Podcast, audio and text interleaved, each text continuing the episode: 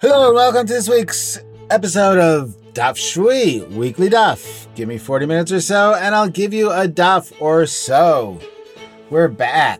We're back on Nun Gimel Amud Bet 53b in the edition that was originally published by the widow and brothers Romm in Vilna these 150 years ago. We are almost at Tu B'Shvat. It's a good day today. My niece got married. So we're a little bit uh, watching it on the TV, watching it on the Facebook Live, dancing uh, in a very socially distanced way, about 3,000 miles distant. Sad that we're not there, happy that we're there. Such is life in COVID. So today we're going to continue question of how to acquire things, enslaved people, land in different ways. All right, today we're going to go into a couple of tangents, and then we're going to leave in a cliffhanger as these things go. And you'll all come back next week and we'll have another wonderful episode. So here we go. Let's start. We are on 53b Amar Reb Shimon. It's the second line from the bottom. Amar Reb Shimon. Lo chazaka gdola me'agba'a she'agba'a kona bichol makom. Right, so this is going back. Reb Shimon's statement is at the end of the Breita, which we saw last week. How, what does chazakah look like if for an enslaved person? It's if the enslaved person tied the uh, master's shoes or untied the shoes or took his vessels after him to the bathhouse, meaning probably his towel or his clothes. And if he undressed him and bathed him, oiled him, uh, rubbed him down, clothed him, put on his shoes, picked him up, meaning like probably helped him into bed. So then those uses, so that is a use of an enslaved person, right? It's treating the enslaved person as an object, but that's the use of an enslaved person. So those things are considered chazakah in order for a person to acquire an enslaved person. Right? Bracketing here the complete abhorrence of the ability to acquire an enslaved person but that was the reality of a slave society. That this is just a by the way, by the by. Amr Shimon lo chazaka kona michol makom. And so Reb Shimon then says on that, and that's where we're going to pick up this week. Um, two lines down.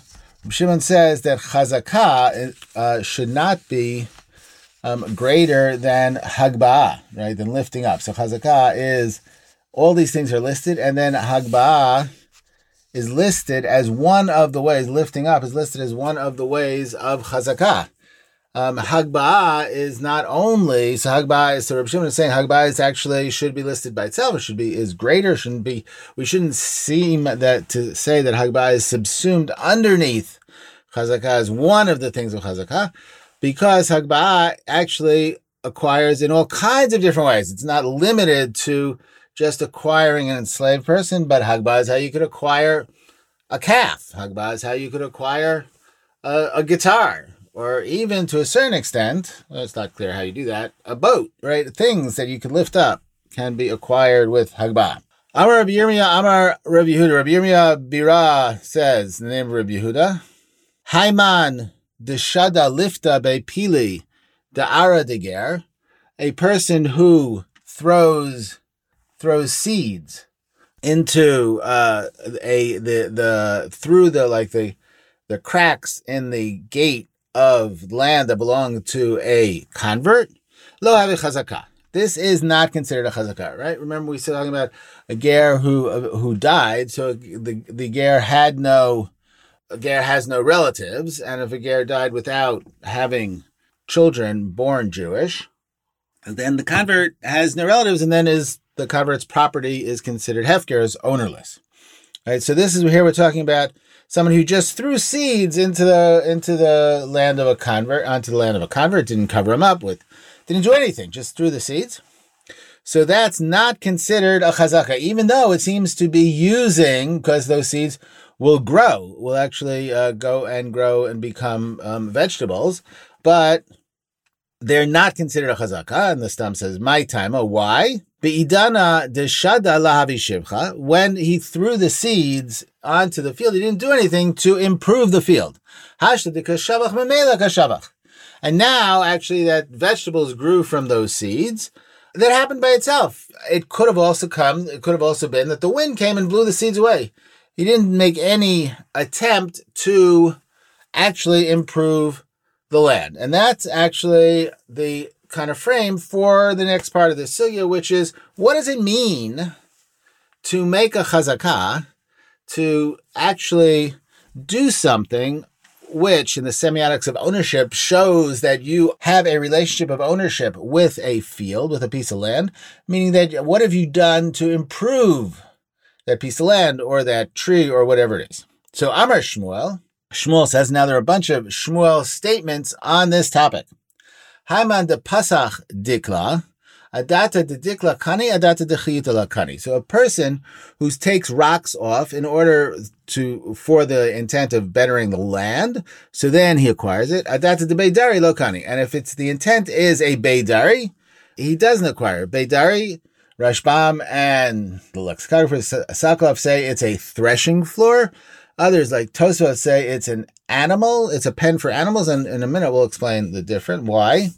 Hechidami, how how do we know the difference? Shakal mulya v'shada benatza adatadara. If he takes from the mounds and he puts it into the depressions in the land, so then it's uh, we know that he's doing it for the land because he just wants to smooth out the land so that he could go and he could plow the land or use land for something else. Mulya to improve the land. Mulya b'mulya v'natza b'natza. If he's just actually putting making the mounds higher and making the depressions lower. So then it's not for in order to to improve the land but in order to make some space in the land for a beidari. So that's either a threshing floor or Tosfot raises an issue. Here um, Rabbi Yosef of Orleans who's quoted in Tosfot raises an issue that that doesn't really make sense. What do you think you need flatter land for plowing than you do for, for threshing. So actually, the different, what he says, Beidari, not using it as one word, a bidre or something, right? The place that you're, you're, you're throwing things up in, in sense of threshing them. Um, but rather Beidari in the sense of a dari from dar, from ladur, right? So a place that animal, an animal pen.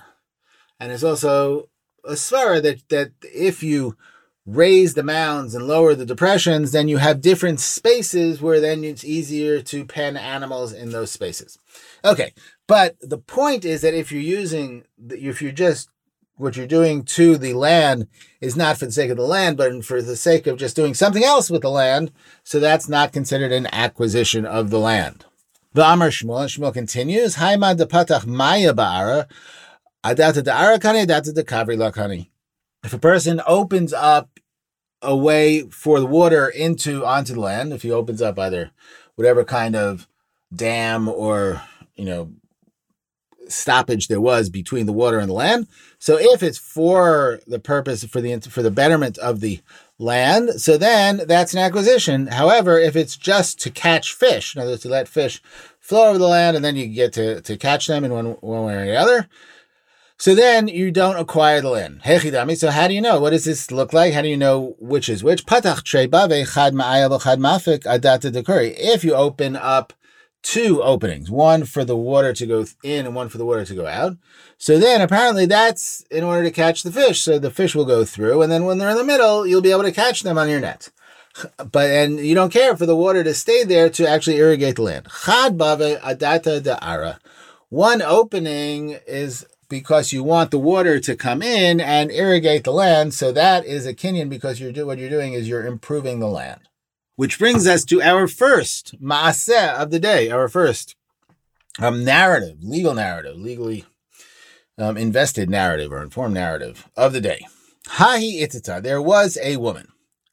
De'achla dikla betafsicha tleisar shnin, who benefited, right, the, from the use of the palm tree, meaning, but betafsicha, by pulling off the branches for either 13 years or tlatshnin, according to some of the manuscripts, three years. Three years, I mean, you don't really need more than three years because three years is chazakah, but or tlezashnin just means a lot of time.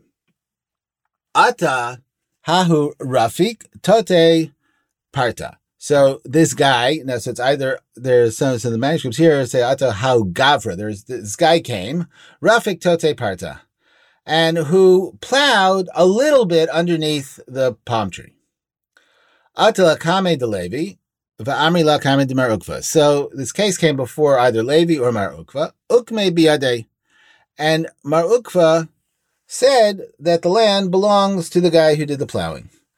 Atai katsavcha kame. The woman came and was was uh, uh, loudly complaining, pleading her case before him. Amar la mayavilach achzekit inchi. So what can I do? For, what can I do for you?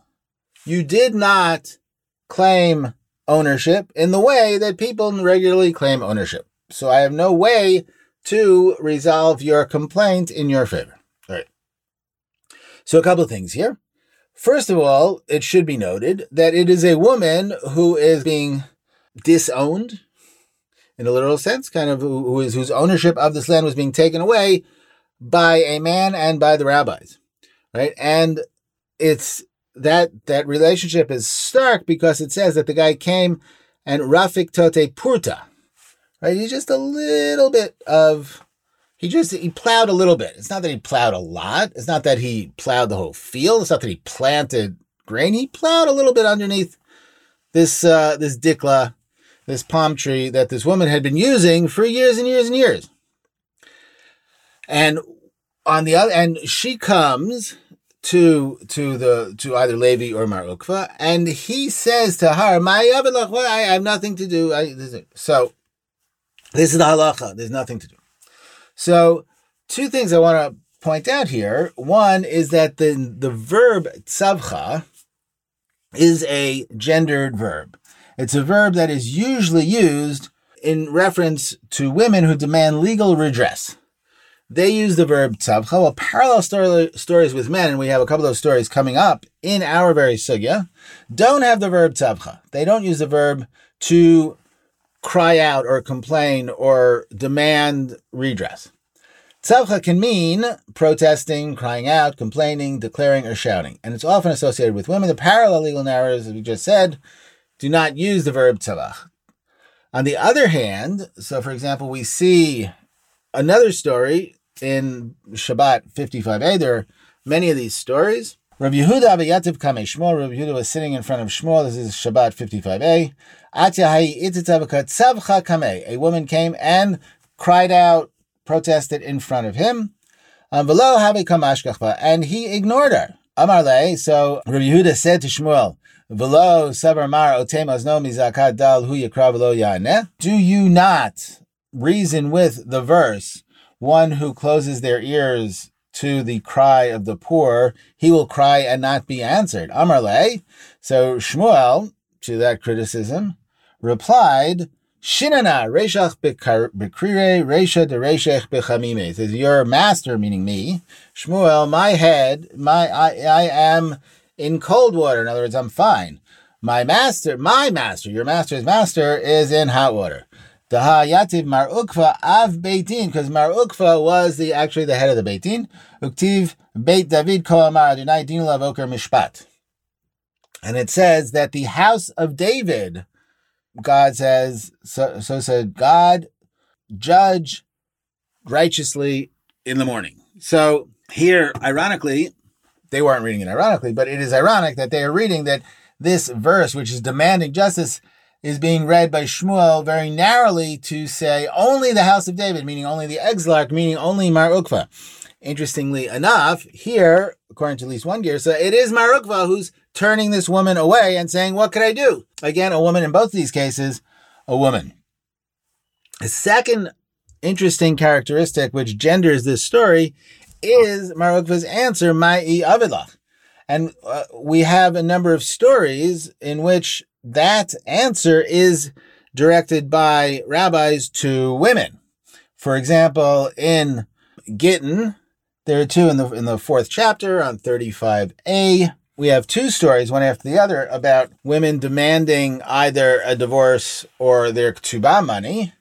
Hahi datai de Rav Huna. There's a woman, a woman who came before Rav Huna. Amarla ma'yavidlach. What can I do for you? Derav la magbi ktuba la'aramalta. I should say these women are widows. Rav Lamagbi Ktuba Aramalta, uh, Rav, that was my Rav Huna's master, Rav, and we're going to see there are a couple of statements that Rav Huna brings in Rav's name in our sugya, as an aside. But Rav Huna, Lamagbi Ktuba, Rav does not allow the collection of the Ketubah money for a widow. Amrale, she said to him, Midi taima aladilma nakitna miade midi miktubati. So what, what's the reason for that? That doesn't make any sense. The only reason could be that he's afraid that I've already taken money, taken the money from my ktuba from the estate before my husband died.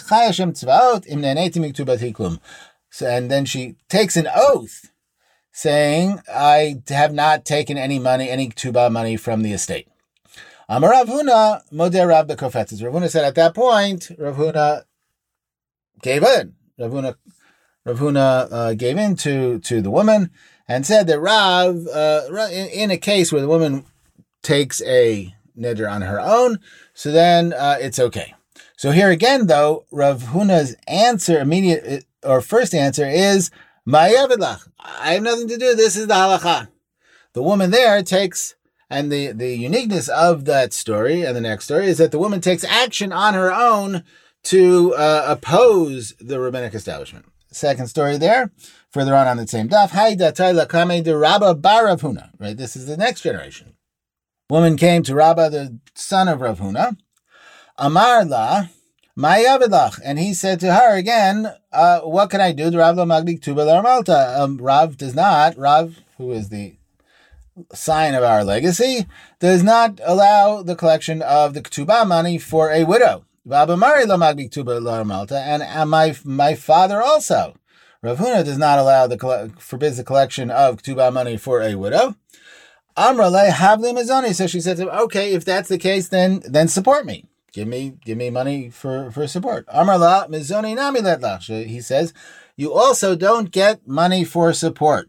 Damar of Yehuda Amar Shmuel, because Rav Yehuda says the name of Shmuel. Somebody who demands her ktuba money in court does not is not that is no longer allowed to collect mizonot money for support.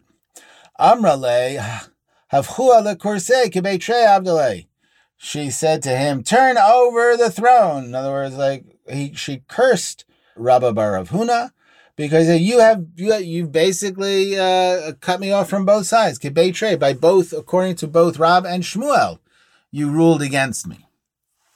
So, in order to get away from the curse, Rabbi Rav Huna actually turned over his his chair and then righted it. However, apparently her curse was so strong that he still got sick because of the of the of that curse. Suppose to these legal narratives in our story, in the story in our story, the woman takes no action and has no recourse and is just dismissed.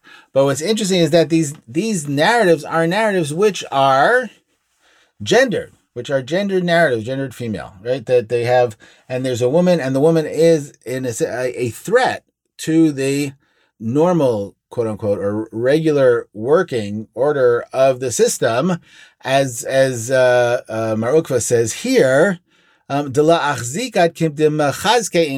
didn't do you didn't operate according to the rules so therefore there's nothing we can do for you. You didn't operate according to the rules.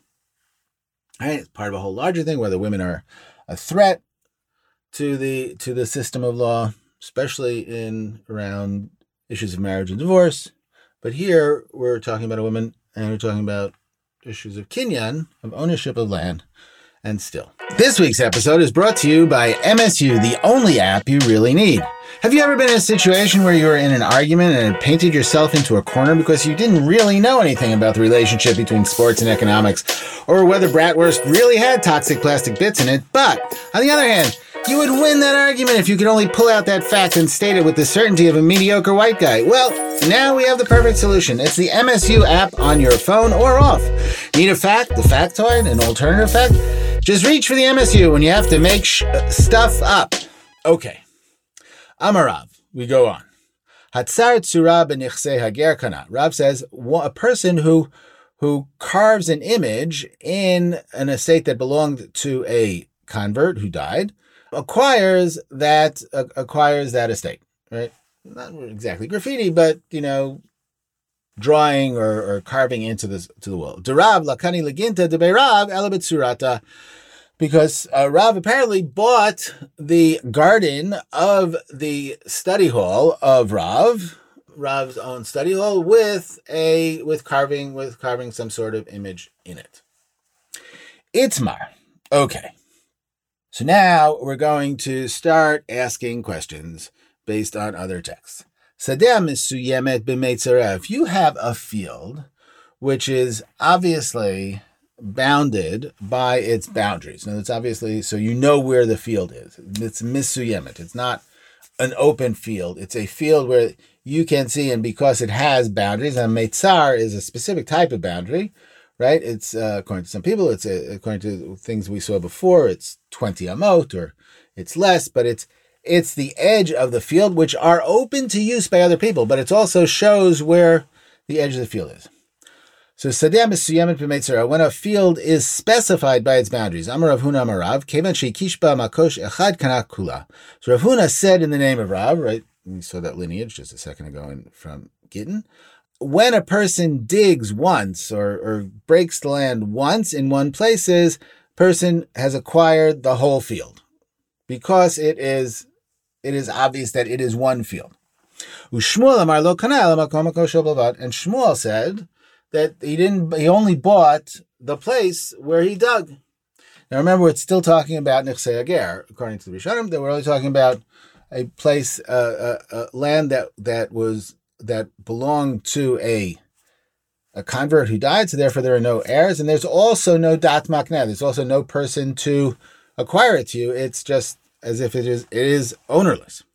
So Shmuel says you only buy that one place. Rav says no, you can still buy based on that one symbolic digging. You buy the whole field. So if a a field is not bounded, right? So you don't obviously know where it is how much do you have to plow? How much do you have to work in order to acquire it? Amar Rav Papa, Rav Papa says, and according to some of the manuscripts, it's actually Rav here, not a better manuscripts, but Amar Rav Papa, Kida'azil Tayara de Deshari Bahadar. The distance that a that a team of oxen will plow and return. So you have this double plow, turn around, and come back. So that doubled row is how much you have to do in order to acquire the field. Amar Rav Yehuda Amar Shmuel, Nichse, so Shmuel, this is another Shmuel statement. Nichse Oved Kochavim, Nichse Hager, right? Again, here we have a lot of these Oved Kochavim in the printed editions, which in all the manuscripts is Gerim. We've talked about this before. Amar Rav Yehuda Amar Shmuel, Rav Yehuda said the name of Shmuel, Nichse Hagoy, Hare Hain Kamidbar land that belongs to a non-Jew is like the desert. Anybody who who grabs onto it makes a a claim of ownership on it onto it acquires it.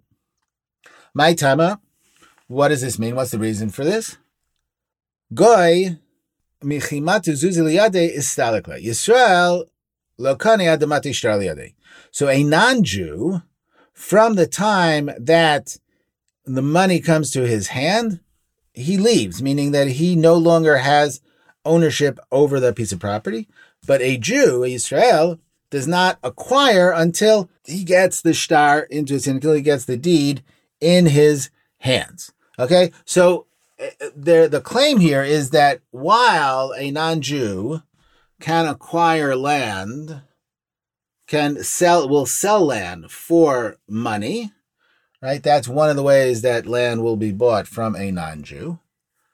And as soon as the non Jew gets that money, then the non Jew is no longer the owner of that land, but the Jewish purchaser does not acquire the land until he gets the deed which says that he bought the land and he acquired the land.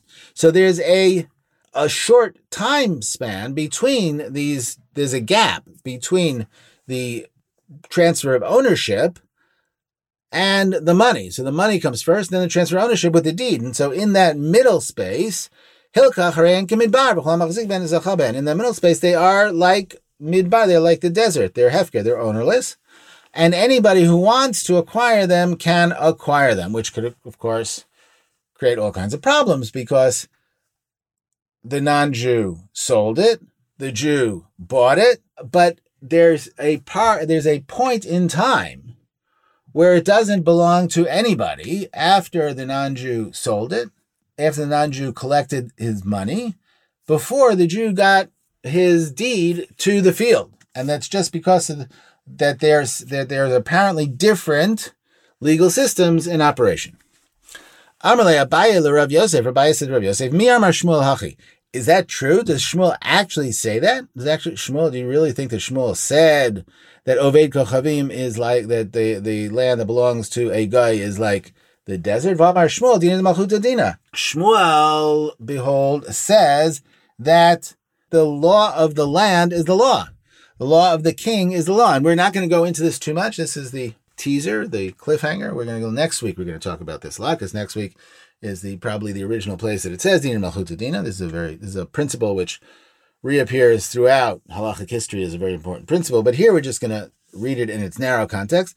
Shmuel says that the law of the land is the law, the law of the kingdom is the law. Umalka amar la likne ara ela bi'igarta. And the king says the law of land is that you can only buy, you can only acquire land with a deed. So that, therefore, um, Abaye asks Rabbi Yosef, how could Shmuel say that the land of non-Jews are ownerless in this space, in this gap between buying and acquiring, right? Between selling and buying, or selling and acquiring that gap, how could there be that gap when the law of the kingdom, the law of the state, is that you have to buy with a deed. And Shmuel said, Dina the Malchuta Dina, that the law of land is the law. Amarle, so Rabbi Yosef replied to him, Ana uh, yeah, I, I, it could be. I don't know. I don't know.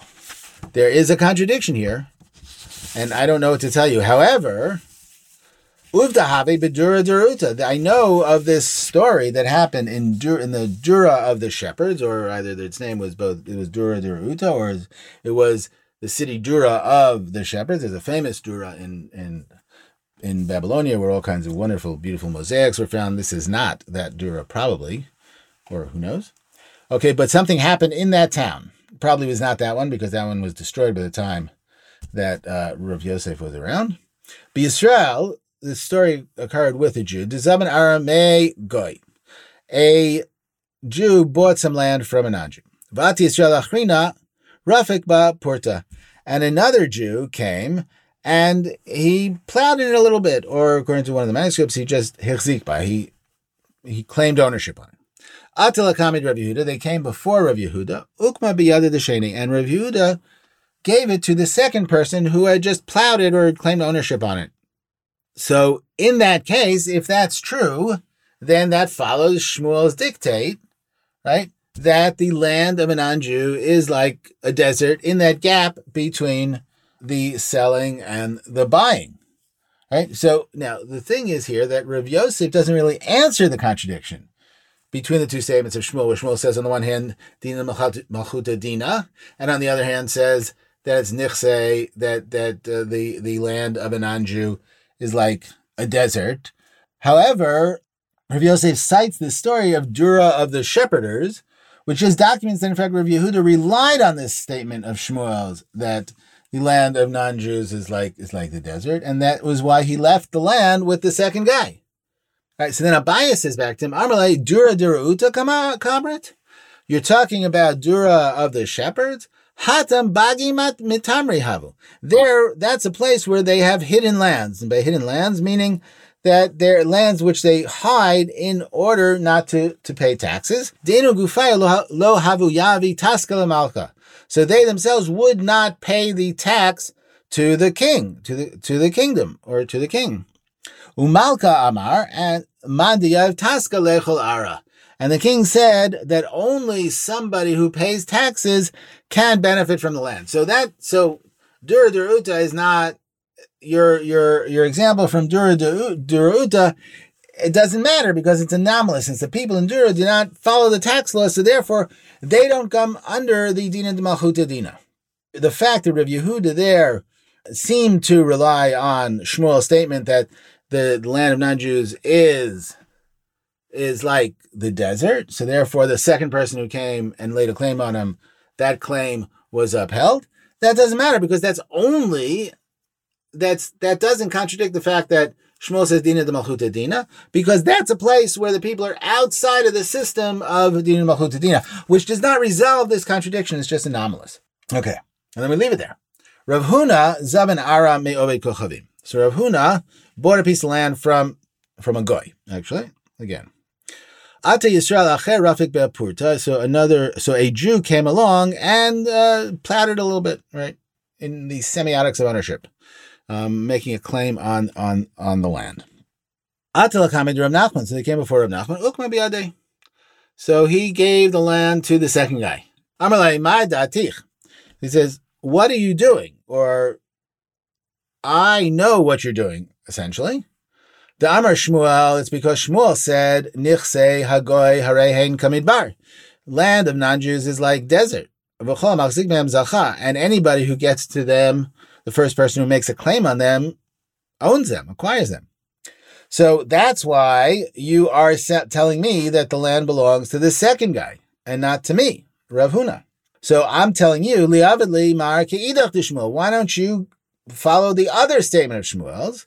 Remember, Shmuel also said that if a person makes a claim on a piece of land, if he digs up one corner of the piece of land, one piece of the piece of land, he only gets that place. So if you're going to go according to Shmuel, why go according to Shmuel, who says that the land of a non-Jew is like a desert, therefore anybody can claim it. Therefore, in this gap between buying and selling, this guy, third guy comes in and he takes the land from me. Just say, okay, you get that little piece of land where you where you plowed. So Amarle, Rav Nachman replies, Bahai ana kishmatin spherely. In this, I go according to the tradition. Amar Rav Huna Amarav, because Rav Huna says in the name of Rav, Keman shenikash ba makosh kanakula. Rav disputes Shmuel and says that when a person makes one plows a little bit, or when he, he he, he cracks the land once, so he bought the whole land. So here I'm not here in that machloket in that dispute. I don't go with Shmuel. I rather go with Rav.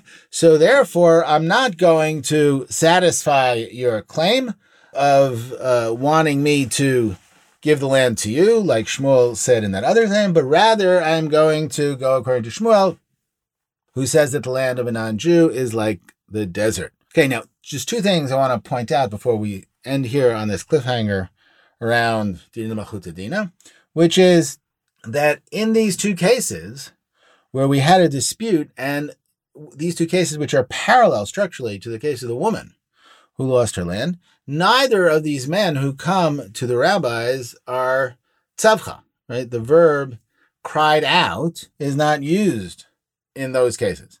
The verb tzavcha is just used with the case of the woman.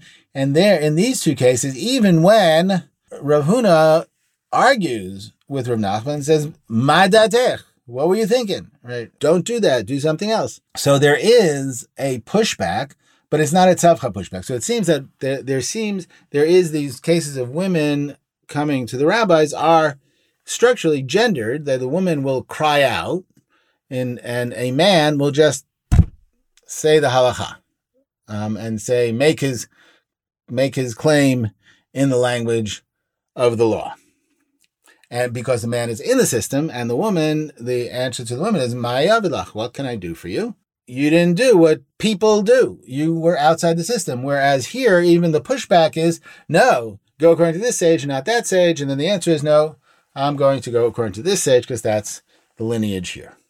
Okay, and we're going to stop here. We're going to leave off here. We're in the middle, but we're on the top of 55A. So it's the end of our daf, which brings us to the end of this week's podcast. And thank you for spending this week's podcast, this daf, with me here in the refuge of the Beit Midrash in the Closet. Uh, my name is Aryeh Cohen. You can follow me on Twitter at Ir Miklat, I R M I K L A T, or you can correspond at the address uh, The Widow and the Brothers at gmail.com. We'd love to hear from you. My thanks, as always, to my wonderful producer, Ellie Unger Sargon check out his podcast, Four Cubits. He started, he and Jeff Helmreich, his partner, have started to explore racism and anti racism. And also my thanks, of course, to my chavruta, Charlotte van Robert, and the wonderful communications department here at Daf Shevui, Shachar Cohen Hodas, who made the beautiful logo. Hope to see you next week. Please bring a friend so that the sounds of the study of Torah will ring out across the land.